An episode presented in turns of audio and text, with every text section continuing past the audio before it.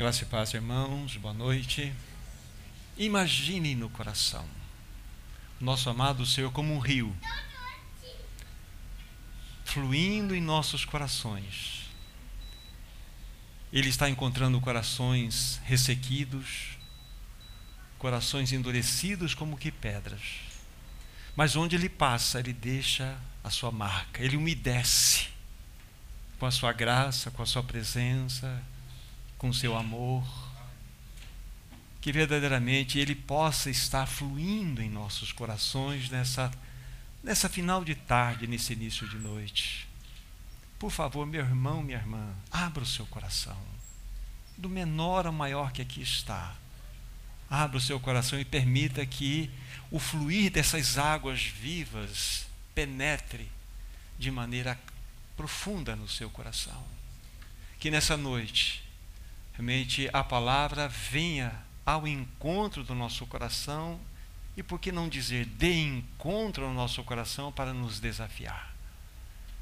Hoje, como anunciamos pela manhã, foi anunciado pela manhã, nós estaremos concluindo o estudo do livro de Filipenses, né, no quarto capítulo, onde já já nós vamos ler as porções indicadas, mas eu gostaria de orar para que esse tempo aqui tenha realmente sido e senha, seja um tempo que o Senhor está promovendo.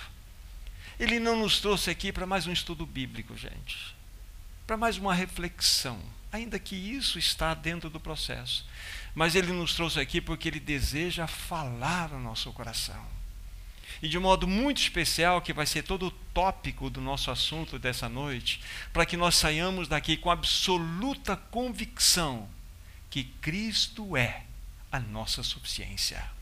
Cristo é o nosso tudo. Que verdadeiramente, quando nós descansarmos nessa realidade, possamos desfrutar disso que estamos falando. Então vamos orar, vamos colocar nossas vidas diante do Senhor. E que o Espírito Santo, que já está em nosso meio passeando, ele de fato assuma o controle do falar e do ouvir também nessa noite. Querido Pai Celestial, no nome do teu Filho amado, Jesus, nós te pedimos, conceda-nos espírito de sabedoria para compreendermos a tua palavra. Uma vez mais, nós pedimos com humildade no coração, abra o livro de Filipenses para nós essa noite.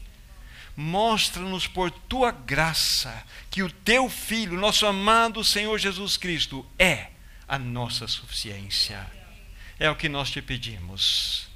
Amém, Senhor. Filipenses capítulo 4. Vamos ler aqui algumas porções e vamos avançar dentro da proposta que o Senhor tem dado ao nosso, ao meu coração para estar compartilhando aos irmãos. Capítulo 4, do versículo 10 ao 13, inicialmente. Alegrei-me sobremaneira no Senhor porque agora, uma vez mais, renovastes a meu favor o vosso cuidado, o qual também já tinhais antes, mas vos faltava oportunidade. Digo isto não por causa da pobreza, porque aprendi a viver contente em toda e qualquer situação. Tanto sei estar humilhado, como também ser honrado. De tudo e em todas as circunstâncias já tenho experiência, tanto de fartura como de fome assim de abundância como de escassez. Tudo posso naquele que me fortalece. E o versículo 19 também. E o meu Deus, segundo a sua riqueza em glória, há de suprir em Cristo Jesus cada uma de vossas necessidades. Amém. Como os irmãos bem sabem, nós temos como temática principal, temos estudado ao longo dessas semanas anteriores, né? O livro de Filipenses, e o tema é o livro de Filipenses e a experiência cristã. E nós estamos no sexto estudo. É o nosso último, nosso derradeiro encontro com relação ao estudo desse livro tão precioso, o qual tem nos revelado tantas verdades aos nossos corações. E, pela graça do Senhor, hoje nós iremos concluir toda a reflexão que nós iniciamos há várias semanas atrás nesse livro. O capítulo em destaque é esse nós que acabamos de pontuar para os irmãos, o capítulo 4. E nós temos sempre dado um título a cada um desses capítulos que temos estudado. E o título, como já temos falado anteriormente para vocês, é Cristo é a minha vida. Ou melhor, Cristo é a minha suficiência. Cristo é a minha suficiência. Guarde bem isto. Nós precisamos sair daqui com essa verdade profundamente colocada no nosso mais profundo íntimo. E para solidificar, para afirmar tudo aquilo que nós temos estudado anteriormente nos encontros passados, eu gostaria de lembrar ainda de maneira bem rápida os tópicos que nós estudamos anteriormente. O livro de Filipenses tem 104 versículos e tem quatro capítulos. E nós selecionamos dentro desses quatro capítulos, um versículo. E para cada versículo nós demos um título, e em cima desse título nós trabalhamos. Vocês muito bem se lembram, aqueles que participaram, que quando nós olhamos para o capítulo 1, nós buscamos o versículo 21. E lá está escrito assim: Para mim o viver é Cristo e o morrer é lucro. Então, para mim o viver é Cristo. E nós colocamos como título principal daquela reflexão na oportunidade que tivemos Cristo é a minha vida. Tudo começa aqui. Tudo começa aqui. Cristo é a minha vida. Como disse, eu vou falar apenas e realçar alguns tópicos para vocês que nós falamos naquelas oportunidades anteriores. No capítulo 2, nós selecionamos o versículo 5. E lá no versículo 5 do capítulo 2, nós temos uma, uma expressão que é a seguinte: Tende em vós na minha versão diz assim: o mesmo sentimento que houve também em Cristo Jesus. Mas a melhor versão não é sentimento, é pensamento ou mentalidade. Então, melhor traduzido seria: tende em vós a mesma mente ou a mentalidade que houve em Cristo Jesus. E dessa expressão nós tiramos o segundo título da reflexão que nós fizemos: Cristo é a minha mente vocês vão perceber que é uma montagem sequencial dada pelo Espírito, lógica e inteligente dada por ele. Primeiro começa Cristo sendo a minha vida. Agora, por ele ser a minha vida, ele precisa ser a minha mente. Eu preciso ter uma mentalidade conforme a vida que eu professo ter. E nós estudamos isso com, com bastante profundidade, penso que nos ajudou muito que o maior campo de batalha que existe na vida do cristão chama-se mente. Há uma batalha que está acontecendo, possivelmente nesse momento, na mente de muitas pessoas aqui presentes. E nós tratamos isso com bastante fartura de textos, mostrando a importância de nós termos a mente de Cristo Jesus. Aí nós fomos para o capítulo 3 de Filipenses, onde nós selecionamos o versículo 14, onde nós tiramos um terceiro título quando nós buscamos ali. Mas lá, no versículo 14, está escrito assim: prossigo para o alvo, para o prêmio da soberana vocação de Deus que está em Cristo Jesus. Então prossigo para o alvo. Vejam só a montagem que o Espírito Santo tem nos dado. E nós intitulamos então nesse capítulo da seguinte forma, né? Cristo é o meu alvo. Então vejam só, Cristo é minha vida? Sim. Agora Cristo é minha mente? Sim. Agora Cristo é o meu alvo. Vocês se lembram? Esse foi o nosso último encontro que nós tivemos. Nós detalhamos bastante coisas com vocês naquela oportunidade. Nós aprendemos que a vida cristã é muito mais do que um passeio num bosque. A vida cristã, na realidade, é uma corrida de obstáculos. Me lembro que eu me, eu me referi a, um texto do livro de Hebreus que fala algo muito precioso para nós, né? desembaraçando-nos de todo o peso e do pecado que tenazmente nos assedia. Corramos com perseverança a carreira que nos está proposta. Então, a vida cristã é uma carreira, ela demanda um alvo, demanda um prosseguir. Então vejam só como que o Senhor foi construindo para nós aqui a compreensão nessa perspectiva do livro de Filipenses. Cristo é o meu alvo. Minha vida, minha mente, meu alvo. Mas para finalizar, conforme nós já temos insistido com os irmãos, hoje nós vamos estudar a última sessão que ela está descrita aqui no capítulo 4, onde nós lemos, e de modo especial seria o versículo 13, onde está escrito: Tudo posso naquele que me fortalece. Aí nós tiramos um título, o qual vocês já sabem: Cristo é a minha suficiência. Olha que lindo, fechamos o quadro. Minha vida, minha mente, meu alvo, minha suficiência. É a beleza que nós temos visto e construído no livro de Filipenses. É algo realmente extremamente edificante. Coloque novamente os olhos, então, no capítulo 4. Agora, do versículo 11 ao 13, já lemos, mas eu quero jogar um pouco de luz sobre esse assunto agora para nós avançarmos. Então, Paulo, quando ele está finalizando a sua carta aqui àqueles irmãos em Filipos, ele vai dizer: Digo isso não por causa da pobreza, porque aprendi a viver contente todo em qualquer situação, conforme nós lemos. Todo em qualquer situação. Em outras palavras, o que Paulo vai estar dizendo para aqueles irmãos: olha, eu já aprendi a andar pelo vale, pela dificuldade, pelos pântanos da vida, mas eu também aprendi a estar no monte elevado, onde eu posso tirar o frescor do ar para os meus pulmões, onde eu posso ver as belezas das flores. Paulo está dizendo isso em outras palavras. Olha, eu aprendi a desfrutar dos pastos verdejantes que o Senhor tem dado diante de mim, mas eu aprendi também a andar pelo vale da sombra da morte. É isso que Paulo está nos ensinando aqui. Paulo já nos dá uma preciosa lição, já de cara para nós, que ele aprendeu, e é uma palavra muito importante aqui, que está no final do versículo 11. Ele aprendeu a viver contente. A palavra contente aqui, o contentamento é algo extremamente importante para nós. O contentamento é algo que realmente mostra que verdadeiramente nós estamos entendendo o que é viver com esta realidade de que temos como convicção: Cristo é a minha suficiência. É a minha suficiência. Agora eu vou pegar um texto que está em Hebreus, podem ir para Hebreus, capítulo 13, por favor, e eu vou dizer para vocês com convicção que era exatamente este o sentimento que havia no coração do apóstolo Paulo. Hebreus capítulo 13, vamos ler dois versículos e eu vou fazer uma consideração de modo especial no versículo 5. 13, verso 5 de Hebreus. Seja a vossa vida sem avareza, contentai-vos com as coisas que tendes, porque ele tem dito: de maneira alguma te deixarei, nunca jamais te abandonarei. Assim afirmemos confiadamente: o Senhor é meu auxílio, não temerei. O que me poderá fazer o homem? Aqui está um texto extremamente rico para nós.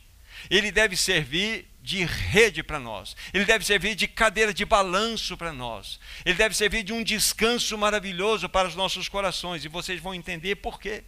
Lembre-se, eu estou buscando mostrar aos irmãos o que havia no coração do Paulo quando ele disse: Eu aprendi a viver contente em toda e qualquer situação. Eu sei estar no vale, sei estar no monte. Eu sei estar no pasto verdejante, mas eu sei também andar pelo vale da sombra da morte. Ou seja, eu sei ser humilhado, mas eu sei também ser exaltado. Eu sei ter fartura, mas eu sei passar fome também.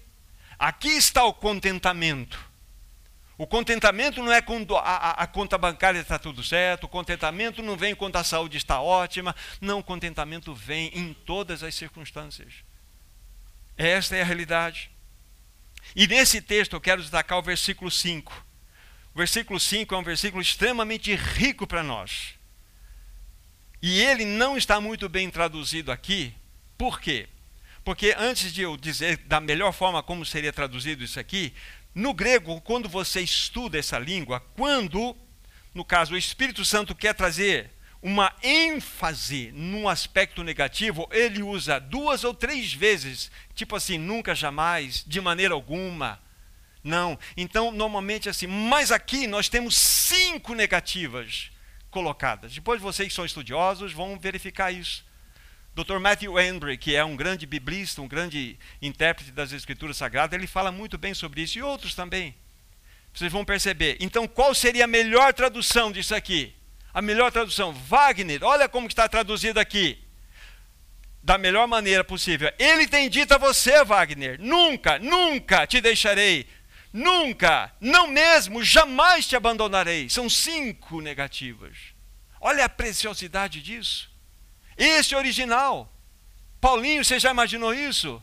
Nunca, nunca te deixarei. Nunca, não mesmo, jamais te abandonarei. Essa é a promessa para você, Paulo. É exatamente isso que estava no coração do apóstolo Paulo, quando ele diz lá. Então aqui está uma passagem das Escrituras Sagradas extremamente rica, que é uma cadeira de balanço para nós. Por que, que nós andamos ansiosos? Por que, que nós andamos tão perturbados? Que nós temos diante de nossos olhos essa promessa tão maravilhosa? E por que essa ênfase está aqui? É para indicar a impossibilidade de Cristo abandonar os seus. Não importa se você tem dinheiro no bolso ou você não tem. Não importa se você está hospitalizado ou não. Ele não te abandona. Ele é. Ele é a tua suficiência. Ele arranca dos nossos corações o louvor porque ele é maravilhoso.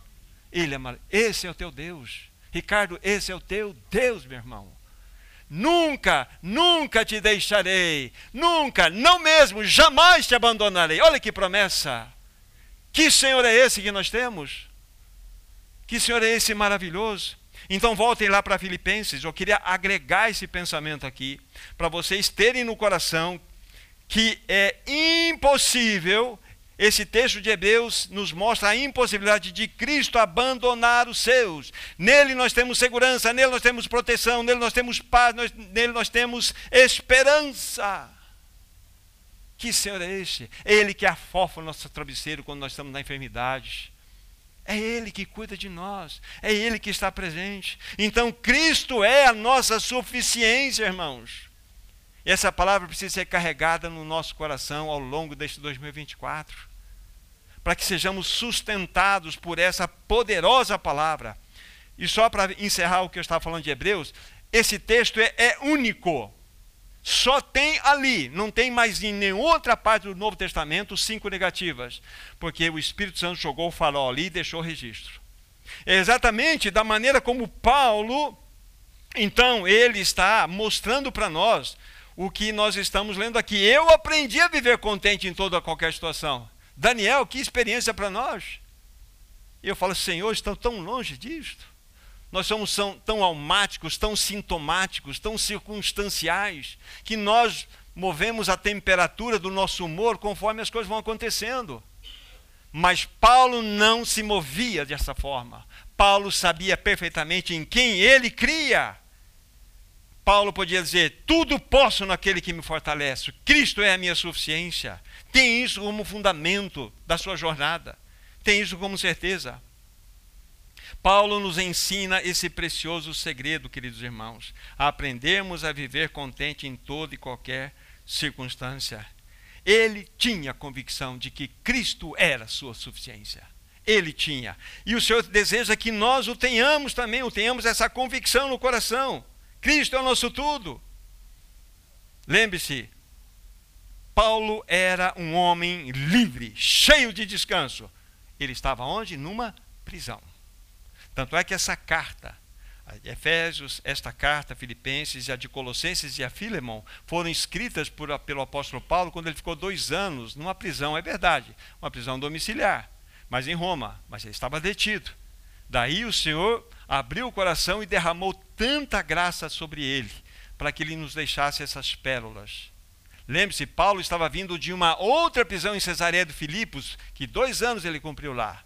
Mais dois anos em Roma, quatro anos de prisão. Quando você estuda Filipenses, conhecida também como a carta da alegria, você não vê murmuração, você não vê nada em Paulo.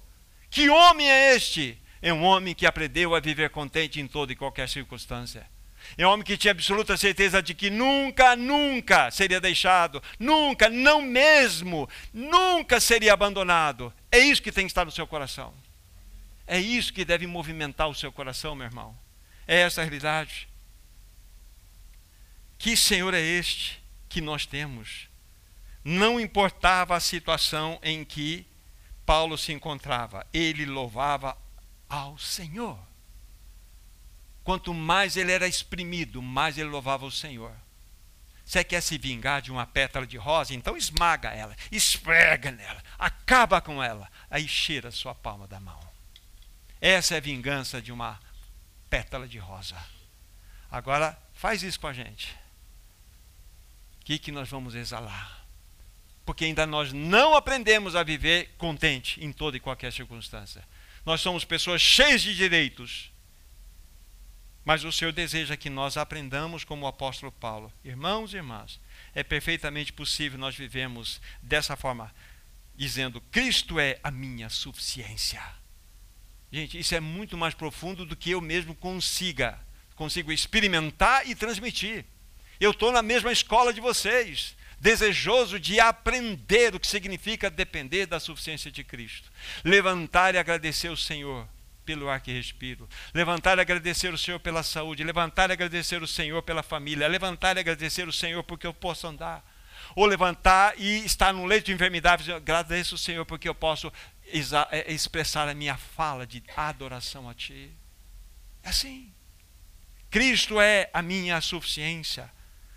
Paulo louvava o Senhor em toda e qualquer circunstância. E é impressionante que em todas, quando a gente estuda a história do apóstolo Paulo, Paulo ele nunca buscou a se defender, ele nunca buscou a razão do porquê ele estava enfrentando aquela situação. Ele não chegou, em nenhum momento a gente detecta nas suas prisões, em nenhum momento questionar o Senhor. Mas, Senhor, por quê? Nenhum momento. Quanto mais ele era exprimido, mais graça saía de Paulo, saía dele. Ele não era um questionador. Paulo tinha absoluta certeza, sabe do que, meu irmão, minha irmã? Que ele não estava nas mãos dos judeus, ele não estava na mão dos romanos, ele não estava nas mãos do acaso, ele não estava nas mãos do, das coisas que acontecem. Nesse, não, não. Ele estava nas mãos daquele que era a suficiência de sua vida. Você acha que a circunstância que você está enfrentando hoje foi um arranjo aí do inimigo? Não foi, não, foi o Senhor. É o Senhor arranjando as circunstâncias para você, para que você possa entender que Cristo é a tua suficiência. Tire os olhos da circunstância, olha para o Senhor. Olha para Paulo, quatro anos detido.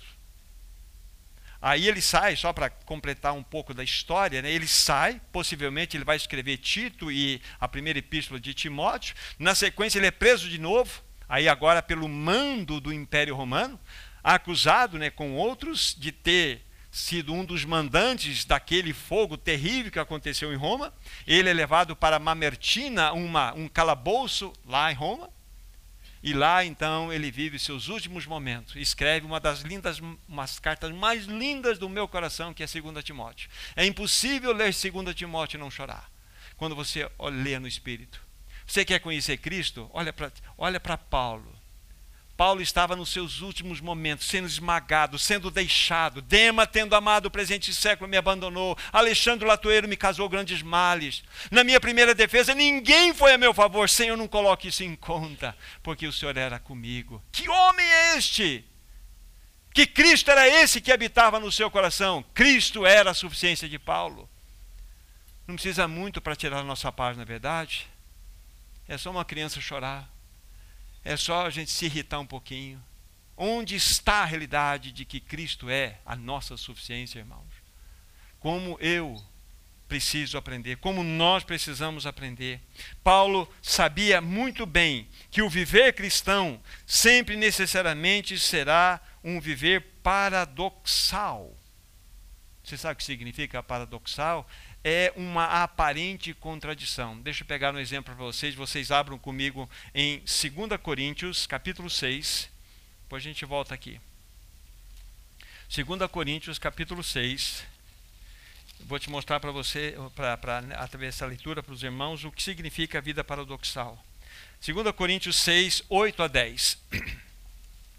Por honra e por desonra, por infâmia e por boa fama como enganadores, sendo verdadeiros, como desconhecidos, entretanto bem conhecidos, como se estivéssemos morrendo, contudo eis que vivemos, como que castigados, porém não mortos. Agora, o versículo 10 em especial, os demais falaram, mas agora com muita luz para vocês. Entristecidos, mas sempre alegres. Pobres, mas enriquecendo a muitos. Nada tendo, mas possuindo a tudo. Isso é paradoxo. Como que eu posso fazer essas duas palavras combinarem? Entristecidos, mas sempre alegres. se conflito não aparece. Então é um aparente conflito. Como sendo pobre vou enriquecer a muitos? Isso é um paradoxo. Como que eu nada tenho, mas eu possuo tudo? Isso é paradoxo. Então Paulo sabia que o viver cristão era cheio de paradoxos. Paulo sabia que ele poderia viver contente em toda e qualquer circunstância. Ele sabia, sabia, sabia, sabia. Ter, não ter, passar fome, ter fartura, passar por dificuldades, ter abundância, sabia tudo isso. Porque tudo posso naquele que me fortalece. Isso é vida que experimentamos quando Cristo é a nossa suficiência. Cristo é a nossa suficiência. Tudo que está ocorrendo em, na sua vida, tudo que está ocorrendo na sua família, a única coisa que você precisa, e eu também, mas eu, começo comigo aqui, a única coisa que eu preciso me lamentar e pôr boca no pó é a respeito dos meus pecados. Os meus pecados são coisas que eu preciso lamentar e buscar diante do Senhor perdão. Mas provações não, dificuldades não. Daqui a pouco vamos falar um pouco sobre esse assunto também.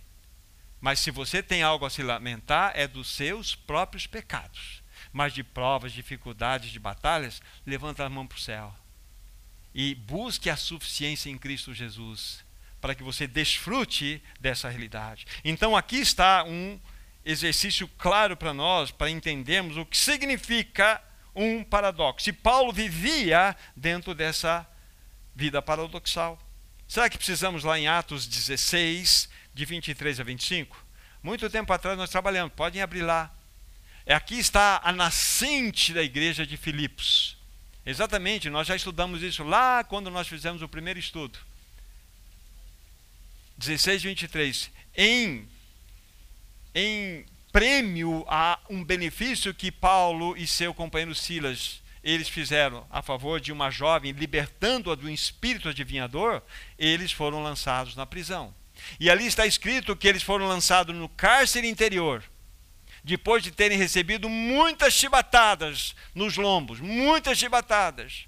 Aí a Bíblia fala aí, por volta da meia-noite, Paulo e Silas oravam e cantavam louvores a Deus. Isso é um paradoxo. Como combinar vergões nas costas, como combinar dor, sofrimento, sangue nas costas com oração e louvor? Só o cristão pode fazer isso. Isso é uma vida paradoxal. Paulo estava contente em toda e qualquer situação. Paulo tinha absoluta certeza que Deus não havia perdido o controle da sua vida, de forma alguma. Então, aquele momento, naquele momento de aprisionamento lá em Filipos, o que, que ele fez daquele, daquele cubículo, né, que era um pavimento interno, era uma, uma, uma caverna onde ele estava num pavimento interior preso. O que, que ele fez? Ele fez um palácio e um átrio de adoração. É isso que ele fez das circunstâncias. Ele não lamentou. Ele não buscou uma, uma justificativa do porquê eles estavam lá. Mas ele foi impelido pelo Espírito a orar, juntamente com seu companheiro, e a louvar ao Senhor. Isto é cristianismo.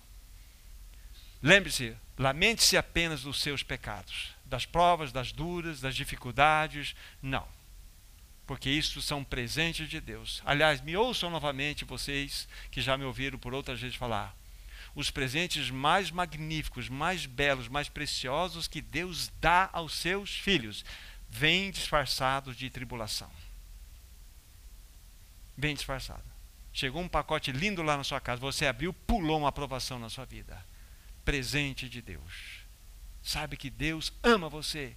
Deus busca você. Agora você vai reagir na medida em que Cristo é a sua suficiência ou não. Se nós de fato estivermos crescendo nesse processo, vamos entender o que significa essa reação adequada. Então, Paulo e Silas, nesse texto que vocês só colocaram os olhos, eu fiz a menção deles, nós vimos que Paulo, de fato, ele vivia uma vida paradoxal. E nós temos tantos outros textos, mas não precisamos ler nesse momento. Verdadeiramente, Paulo tinha Cristo como a sua suficiência. Aqui está. Então, tudo isso é para que nós peguemos e apliquemos em nossas vidas pessoais. A palavra de Deus é viva. É viva, então nós precisamos desfrutar dessa realidade. Paulo tinha, de fato, esse coração para desfrutar das insondáveis riquezas de Cristo que havia no seu coração. Cristo era a suficiência de Paulo. Cristo precisa ser a suficiência no meu coração, no coração de cada um de vocês. Essa é a realidade. Isso é, é lindo demais. Paulo vivia uma vida que tocava o trono. Paulo vivia no segundo andar, nós vivemos no primeiro, ou no térreo. Mas Paulo estava elevado. Paulo via o mundo com os óculos celestiais. Ele interpretava o mundo com os óculos celestiais. Nós interpretamos os, o mundo com os óculos das circunstâncias, com os óculos das provações, não é verdade? É aí que nós interpretamos. Mas Paulo interpretava o mundo com os óculos de Deus. Ele nada via na sua vida que não tinha uma permissão direta de Deus para que ele pudesse estar vivenciando aquela situação. Insisto com você e comigo mesmo. Lamente-se, sim, chore sim, pelos seus pecados. Não pelas provações. É pelos seus pecados. Paulo vivia então diante do Senhor, ele vivia além do véu, ele desfrutava da presença do Senhor no trono. Cristo era a fonte absoluta que saciava todas as suas necessidades. Onde você tem buscado aí o suprimento das suas necessidades? Cristo é a nossa suficiência. Cristo é a nossa plena suficiência. Assim como Paulo desfrutou dessa suficiência, nós somos convidados a desfrutar também dessa suficiência. Isso é lindo demais. Agora, para que nós possamos, eu vou falar finalizar, porque nós vamos entrar dentro de um contexto da apresentação de sete evidências, sete evidências que mostram para nós, que revelam para nós que temos Cristo como suficiente em nossas vidas. Sete. E tudo, a volta é para Filipenses, por gentileza, do capítulo 4. E nós vamos buscar essas sete evidências. Uma nós falamos, que ela não será contabilizada nessas sete, mas de certa forma nós já apresentamos a questão do contentamento. Do contentamento. É aquela história: nunca, nunca te deixarei. Nunca, não mesmo, jamais te abandonarei. Essa é a realidade que nós aprendemos ali na primeira lição do apóstolo Paulo, quando nós consideramos aquele texto. Agora vamos pegar sete outras, né? Evidências que mostram para nós que verdadeiramente Cristo está, de fato, tornando-se, vou colocar assim de maneira mais branda, nossa suficiência. Porque estamos numa escola. Tornando nossa suficiência. Então, Filipenses 4, versículo 4 é a primeira evidência. Há outras que poderíamos sacar, mas peguei essas aqui. 4, 4. Alegrai-vos sempre no Senhor, outra vez digo, alegrai-vos. Irmãos, quando nós começamos a desfrutar da suficiência de Cristo, necessariamente nos tornamos pessoas alegres, felizes. Isso é um fato. Isso é um fato. O pecado nos faz pessoas tristes. Não significa que nós não choramos, não significa que nós não temos dor e sofrimento que nós padecemos, não significa. Mas o fato é que o pecado nos faz pessoas tristes. Há muitos anos atrás, não vou ter referência, eu li um livro, eu sabia que era, eu sei que era sobre família, mas não notei, mas gravou. Também não sei como ele conseguiu essas informações, mas vou passar para vocês. Parece que faz sentido. Ele fez uma análise dentro do aspecto da, da, da, da vida dos ocidentais, ocidentais e chegou à seguinte conclusão: 60 pessoas de 60% das pessoas são tristes, 35%, 35 das pessoas são indiferentes e apenas 5% são pessoas tidas como felizes. Essa é uma realidade. 60 tristes, 35 indiferentes e 5% apenas se consideraram pessoas alegres, felizes. É algo, pelo menos, se essas, essas cifras aí estão meia, estão meia, meia torta, não, não importa, mas o fato é que essa é uma realidade. E é inadmissível nós, como povo de Deus, podemos fazer, fazemos parte desse tipo de, de pesquisa. Irmãos, você tem, irmão e irmã, você tem Cristo habitando no seu coração. Você tem aquele que é o alegre com A maiúsculo habitando no seu coração. Então você necessariamente tem que ser uma pessoa feliz. Não é sem provações, mas uma pessoa feliz. Porque ele habita em você. Como disse, o que devemos lamentar está relacionado com os próprios pecados. Pecado nos faz pessoas tristes, as provações nos moldam. As provações servem para moldar o nosso caráter igual ao caráter de Cristo. Essa é a diferença de pecado e de provação. A provação tem a finalidade para que o Caio seja mais e mais formado ou conformado à imagem de Cristo. Essa é a provação.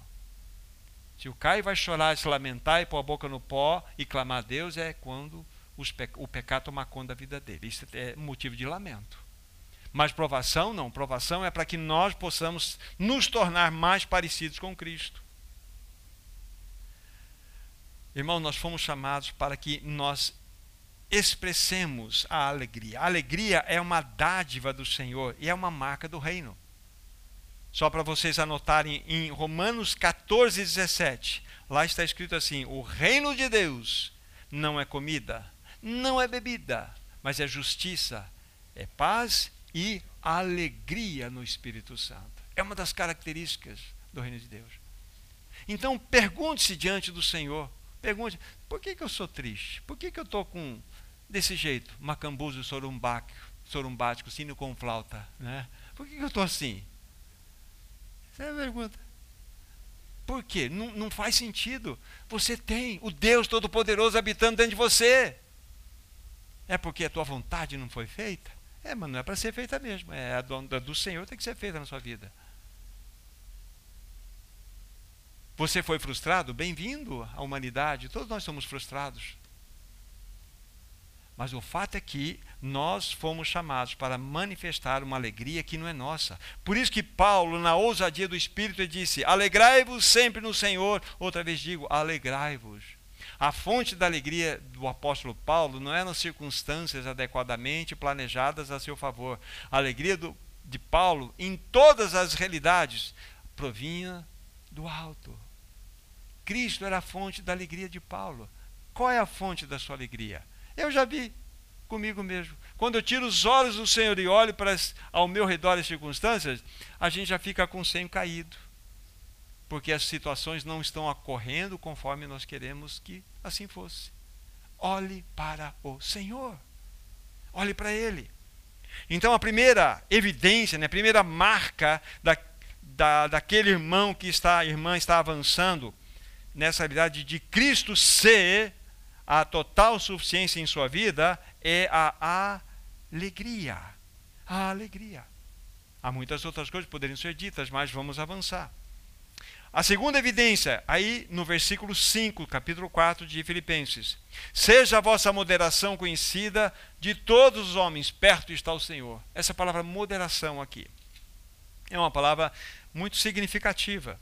Quando você vai, vai buscar um pouco de, de, de, ajuda, e a gente tem que sentar em ombros de irmãos que enxergaram mais longe, é o que devemos fazer, né? só Cristo é original. Né? Nós estamos sempre nos ombros dos outros para enxergar um pouco mais longe. Graças ao Senhor por esses irmãos que enxergaram mais longe. Mas um irmão que também é um, um, um, um biblista, Moody, ele traduz essa palavra, ele fala que a palavra moderação aqui pode ser muito bem traduzida como equidade. E a palavra equidade significa o quê? Uma prontidão em dar ouvidos é uma docilidade. Uma docilidade que não revida. É uma pessoa dócil que não revida.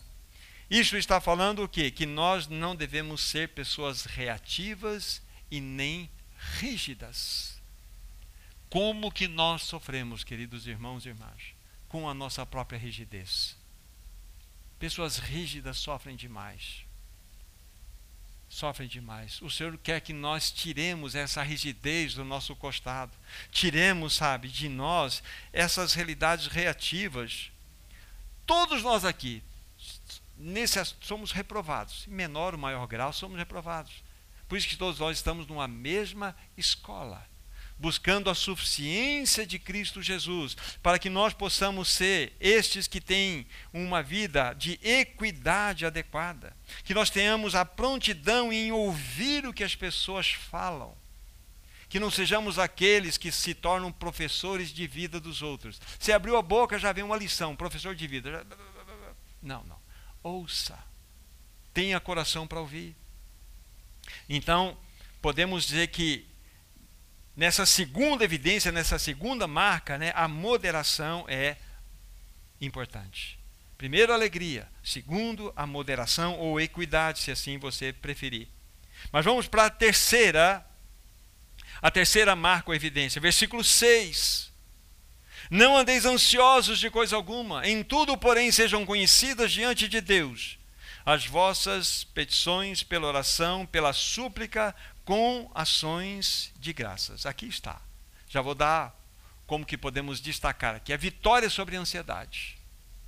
A vitória sobre a ansiedade. É impossível que nós não recebamos a picada da ansiedade. Não tem ninguém aqui que pode dizer, ah, eu nunca fui picado pela ansiedade. Oh, mentira. Nós somos picados pela ansiedade.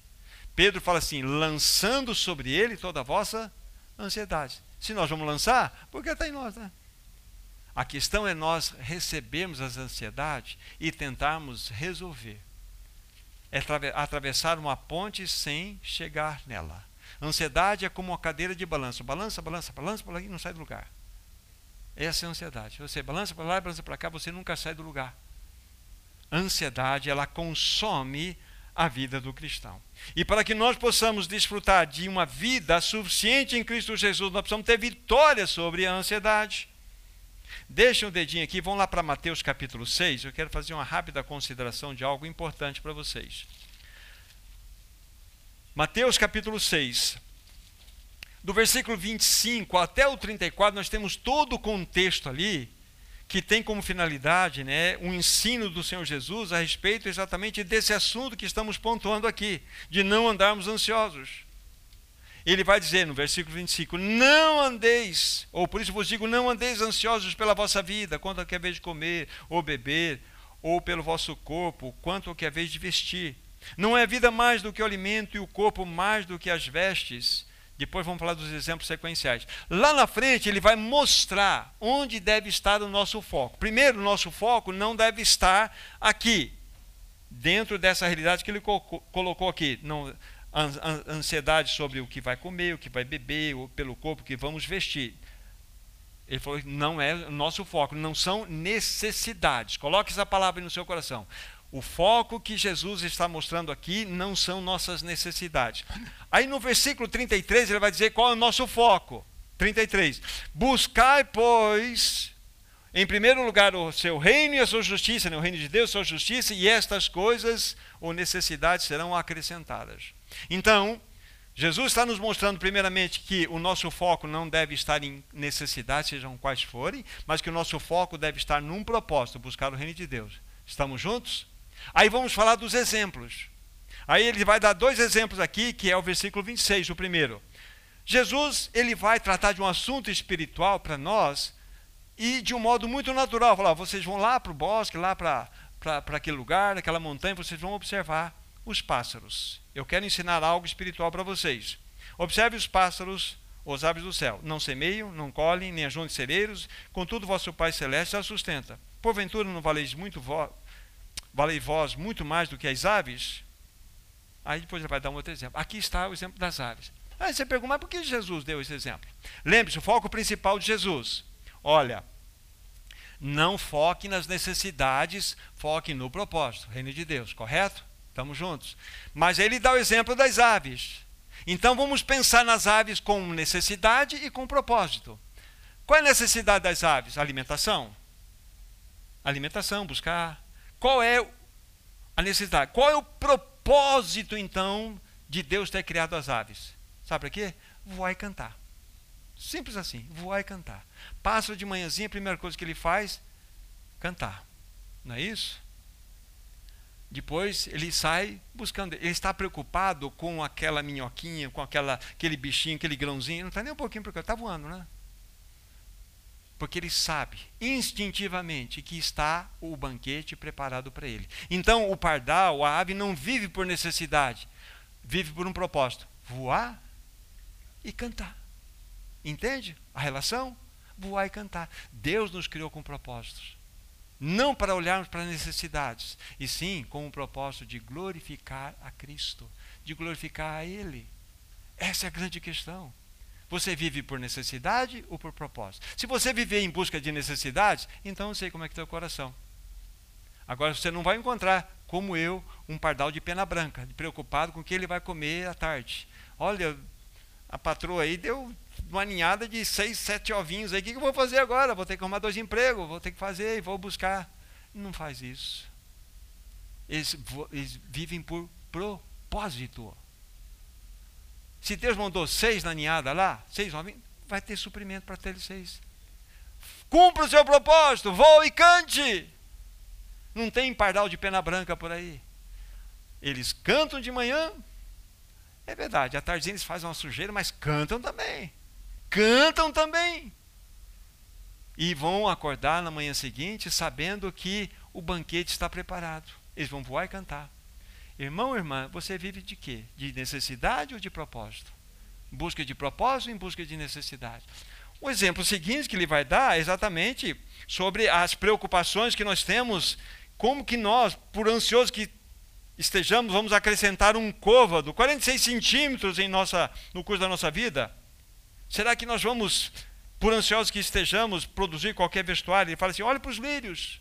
Ele dá um outro exemplo: lírio. Qual é o propósito do lírio?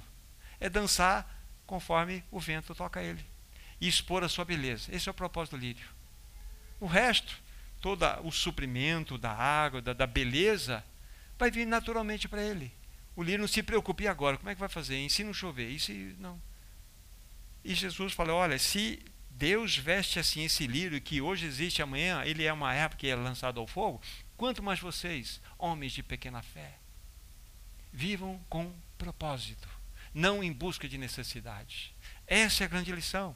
Então voltem para Filipenses. Então, qual que é a terceira evidência para que nós possamos ter, de fato, esse avanço de que Cristo é a nossa suficiência? É uma vitória sobre a ansiedade. Viva por propósito e não em busca de necessidade, porque o Senhor já prometeu. Todas essas coisas seriam acrescentadas. Dá para descansar, não dá, Daniel? Dá para descansar nessa palavra. Isso é um travesseiro para nós um travesseiro de pena de ganso, é uma delícia, é fofa, é muito bom, é a palavra do descanso. Essa é a terceira evidência. A quarta evidência, capítulo 4, versículo 7.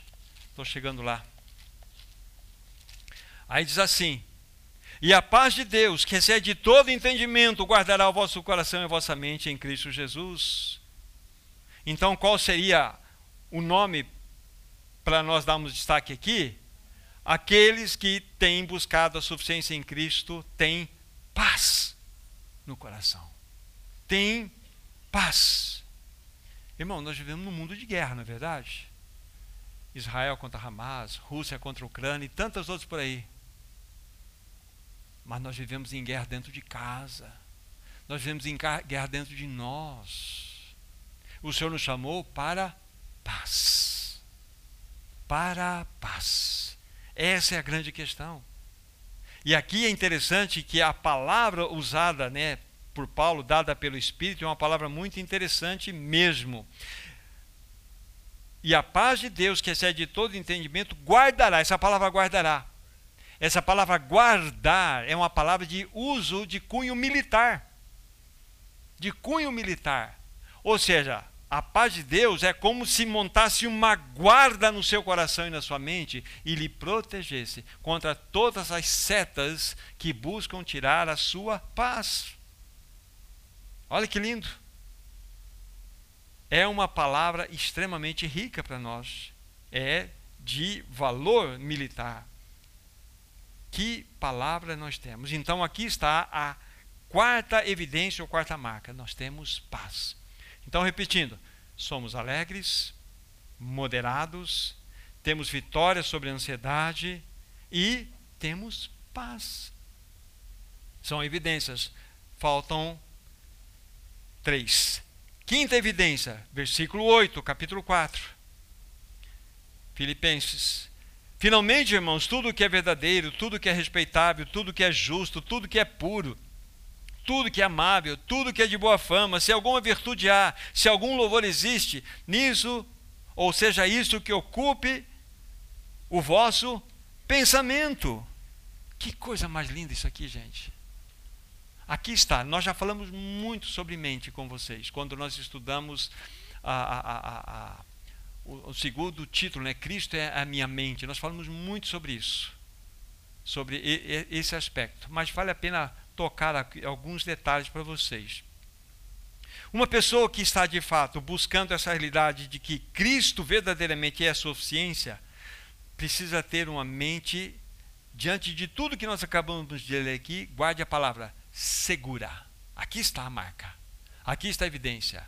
Uma pessoa que está num processo de buscar a suficiência em Cristo, ela tem uma mente segura. Isso é muito importante, vocês vão entender por que eu estou dizendo isto. Ah, eu creio que nós já estudamos aqui há muito tempo atrás o livro de Filipenses, mas em outra perspectiva, baseado no livro do, do irmão Warren Wiersbe né? Sejam alegres. Então ele estudou a carta de Filipenses, esse, esses capítulos nós estudamos numa perspectiva da alegria. Ele coloca como título assim: os quatro ladrões da alegria do cristão. Ele vai pegando em cada capítulo quais seriam os ladrões. No primeiro capítulo ele pega as circunstâncias. Circunstâncias se tornam um terrível ladrão para roubar a alegria do cristão. Vou falar dos ladrões, depois vou falar de como nós vamos vencer esses ladrões, segundo Wiersbe. No segundo capítulo, ele vai falar que, na realidade, não somente as circunstâncias, o primeiro capítulo rouba a nossa alegria, mas pessoas roubam a nossa alegria. Pessoas roubam a nossa alegria, não é verdade? É verdade. Terceiro ladrão de alegria que nós temos no coração, no capítulo 3, são as coisas. O medo de perdê-las e o anseio de tê-las. Coisas roubam a nossa alegria. E o quarto ladrão que rouba a alegria do cristão são as preocupações, a ansiedade, que está relatada aqui no capítulo 4. Agora, como vencer? Dr. Wiersbe, então, ele mostra os quatro caminhos de como vencer. Nós precisamos ter uma mente sadia. Ele vai fazer uma análise que aparece a palavra alegria aqui no livro de Filipenses em torno de 15 vezes. Estou dando por alto aqui, 15 vezes a palavra alegria e suas variações. E a palavra mente e as suas variações também parecem em torno de dez vezes. Então, analisando dessa forma, ele entendeu que o Espírito Santo tinha algumas lições para nós. Então, como vencer o primeiro ladrão, que seriam as circunstâncias, capítulo 1? Devemos ter uma mente integral. Como eu venço as circunstâncias, eu tenho que ter uma mente integral, não dividida, não esquizofrênica, não dividida, mente inteira, um olhar de pombo, um olhar que foca em imagem uma por uma. É assim que a pomba vê. A pomba só vê a imagem uma por uma quando ela vai mudando a posição da sua cabeça. É assim que deve ser o cristão. É assim que Cristo era. Ele foca particularmente a cada imagem, a cada instante. Então devemos ter uma mente integral. Para vencermos o segundo ladrão da alegria, que são as pessoas, devemos ter uma mente submissa a Cristo. Quando você tem a mente submissa a Cristo, não tem ladrão que possa suportar isto. Mente submissa. Na terceiro capítulo, falam do terceiro ladrão, que seriam as coisas, devemos ter uma mente espiritual. Porque o que rouba a alegria de muitos cristãos exatamente é o medo de perder, o anseio de possuir. Então, quando você é transportado dessa realidade e você tem uma mente espiritual conectada com o alto, você tem vitória. E por fim, né, o quarto ladrão seria as preocupações ou a ansiedade. Devemos ter, conforme nós estamos intitulando aqui, uma mente segura. Quando você tem uma mente segura em Cristo Jesus, você tem vitória sobre isto. Então aqui está, né, nesse nessa, nessa, nessa pequena exposição para vocês aqui o valor dessa evidência para nós. Devemos ter uma mente segura. Vamos para o sexto, penúltimo, ou a penúltima marca, a penúltima evidência. Do versículo 11 e 13, já lido, mas eu quero falar um pouquinho mais aqui para vocês. Versículo 11 a 13, Filipenses 4. Digo isto não por causa da pobreza, porque aprendi a viver contente em toda e qualquer situação, tanto ser estar humilhado como também ser honrado. De tudo e em todas as circunstâncias já tenho experiência, tanto de fartura como de fome, assim de abundância como de escassez. Tudo posso naquele que me fortalece. Aqui está. Então, como vamos intitular aqui, para dar um, um destaque para vocês, para que nós tenhamos de fato a experiência de Cristo como nossa suficiência. Vamos intitular aqui Vivemos o podemos dizer, o cristão vive acima das circunstâncias. Paulo vivia acima das circunstâncias. Falei para vocês que ele vivia no segundo andar.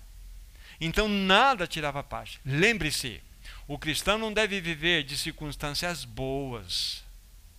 Ah, o cristão pode viver de circunstâncias boas também? Não. E nem de circunstâncias ruins. Paulo não vivia nem de circunstâncias boas nem de circunstâncias ruins. Nós não vivemos por circunstâncias alguma. Nós vivemos dependendo do Senhor. Nós vivemos completamente olhando para o Senhor, acima de todas as circunstâncias. Devemos ser governados pelo céu. Devemos ser governados pela pátria celestial. É importante que a gente aprenda assim. Antes de focarmos na, na última evidência, olha, aqueles que estão nessa escola, né, de estarem aprendendo que Cristo é a nossa suficiência, deve ser uma pessoa alegre, uma pessoa que tenha equidade ou moderada, uma pessoa que tem vitória sobre a ansiedade, uma pessoa que tem paz no seu coração, uma pessoa que tem a mente segura, uma pessoa que vive além das circunstâncias e, por fim, é a sétima, capítulo 4, versículo 19 e o meu Deus, segundo a sua riqueza em glória, há de suprir em Cristo Jesus cada uma das vossas necessidades. Então, um cristão que, de fato, está desfrutando da suficiência de Cristo Jesus, ele descansa na promessa de Deus. Descansa na promessa de Deus. Olha que lindo. Descansa na promessa de Deus. Somos governados pelo Senhor, não pelas realidades e acontecimentos que estão à nossa volta. Vivemos por fé e não por aquilo que vemos. Essa é a realidade. A Bíblia fala assim: é, entrega o teu caminho ao Senhor, confia nele e tudo ele fará. Aí tem, associando um versículo de Salmo 37 com Provérbios capítulo 5, assim: reconhece-o em todos os teus caminhos, e ele endireitará as tuas veredas. Anteriormente ele fala assim: não te estribes no teu próprio entendimento. Estribo de cavalo, você não tem que apoiar para subir? Não te estribes, não se apoie no seu entendimento, mas confia nele. Aqui está a verdade. 2024 está diante de nós, irmãos.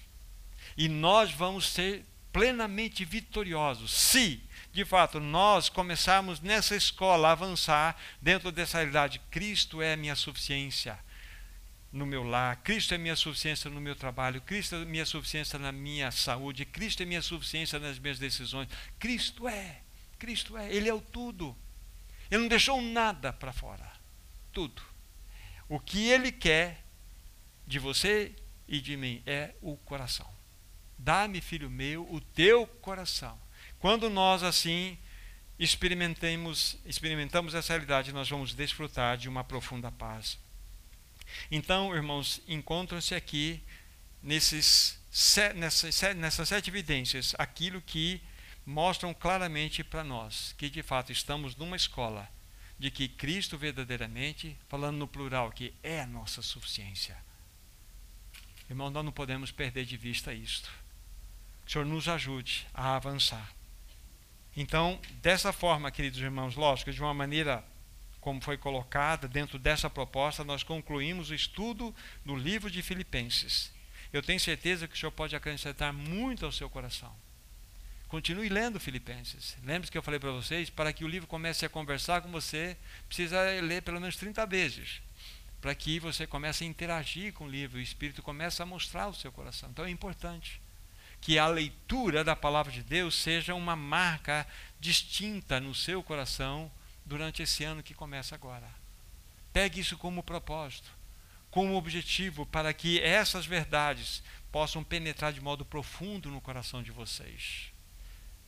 Antes de nós orarmos, permitindo o Senhor, nós vamos estudar o livro de Colossenses. Nós vamos estudar, porque nós vamos estudar as cartas da prisão, já vimos Efésios por duas vezes, vimos Filipenses, vamos estudar Colossenses, Deus permitindo, e Filemon. E Deus permitindo assim. Vamos estar estudando. Então comecem a ler, são 95 versículos apenas, uma carta curta, mas extremamente linda, rica e que tem muitas verdades, principalmente sobre cristologia, a ensinar para nós. Então vamos orar, vamos agradecer ao Senhor. Querido Pai Celestial, nós queremos confiar a tua própria palavra aos teus cuidados. Que a tua palavra tenha chegado aos nossos corações e tenham e tenha encontrado nossos corações como aquela terra fértil, revirada, preparada para receber a boa semente. Oh, amado Senhor, nós queremos provar com todo o nosso coração que Cristo verdadeiramente é a nossa suficiência. Ajuda-nos, Senhor, a experimentar por graça essa realidade. Tudo aquilo que o Senhor nos trouxe nessa noite queremos ter o descanso com respeito àquela promessa maravilhosa de que tu mesmo tem dito a nós que o Senhor nunca, nunca nos deixaria, que o Senhor nunca, não mesmo, jamais nos abandonará. Senhor, que promessa maravilhosa. Obrigado porque isso fala da impossibilidade de sermos deixados por ti. Que nesse tempo, nesse ano que se inicia para nós aqui, dentro desse reunir, de fato, seja algo marcante para nós. Nós queremos que Cristo cresça e nós diminuamos. Abençoe cada vida presente, cada família representada, cada criança, cada filho, cada pai, cada um aqui presente, na sua bendita, na sua bendita medida. Em nome de Jesus. Amém, Senhor. Amém. Deus abençoe, queridos irmãos, uma semana regada da suficiência de Cristo. Amém?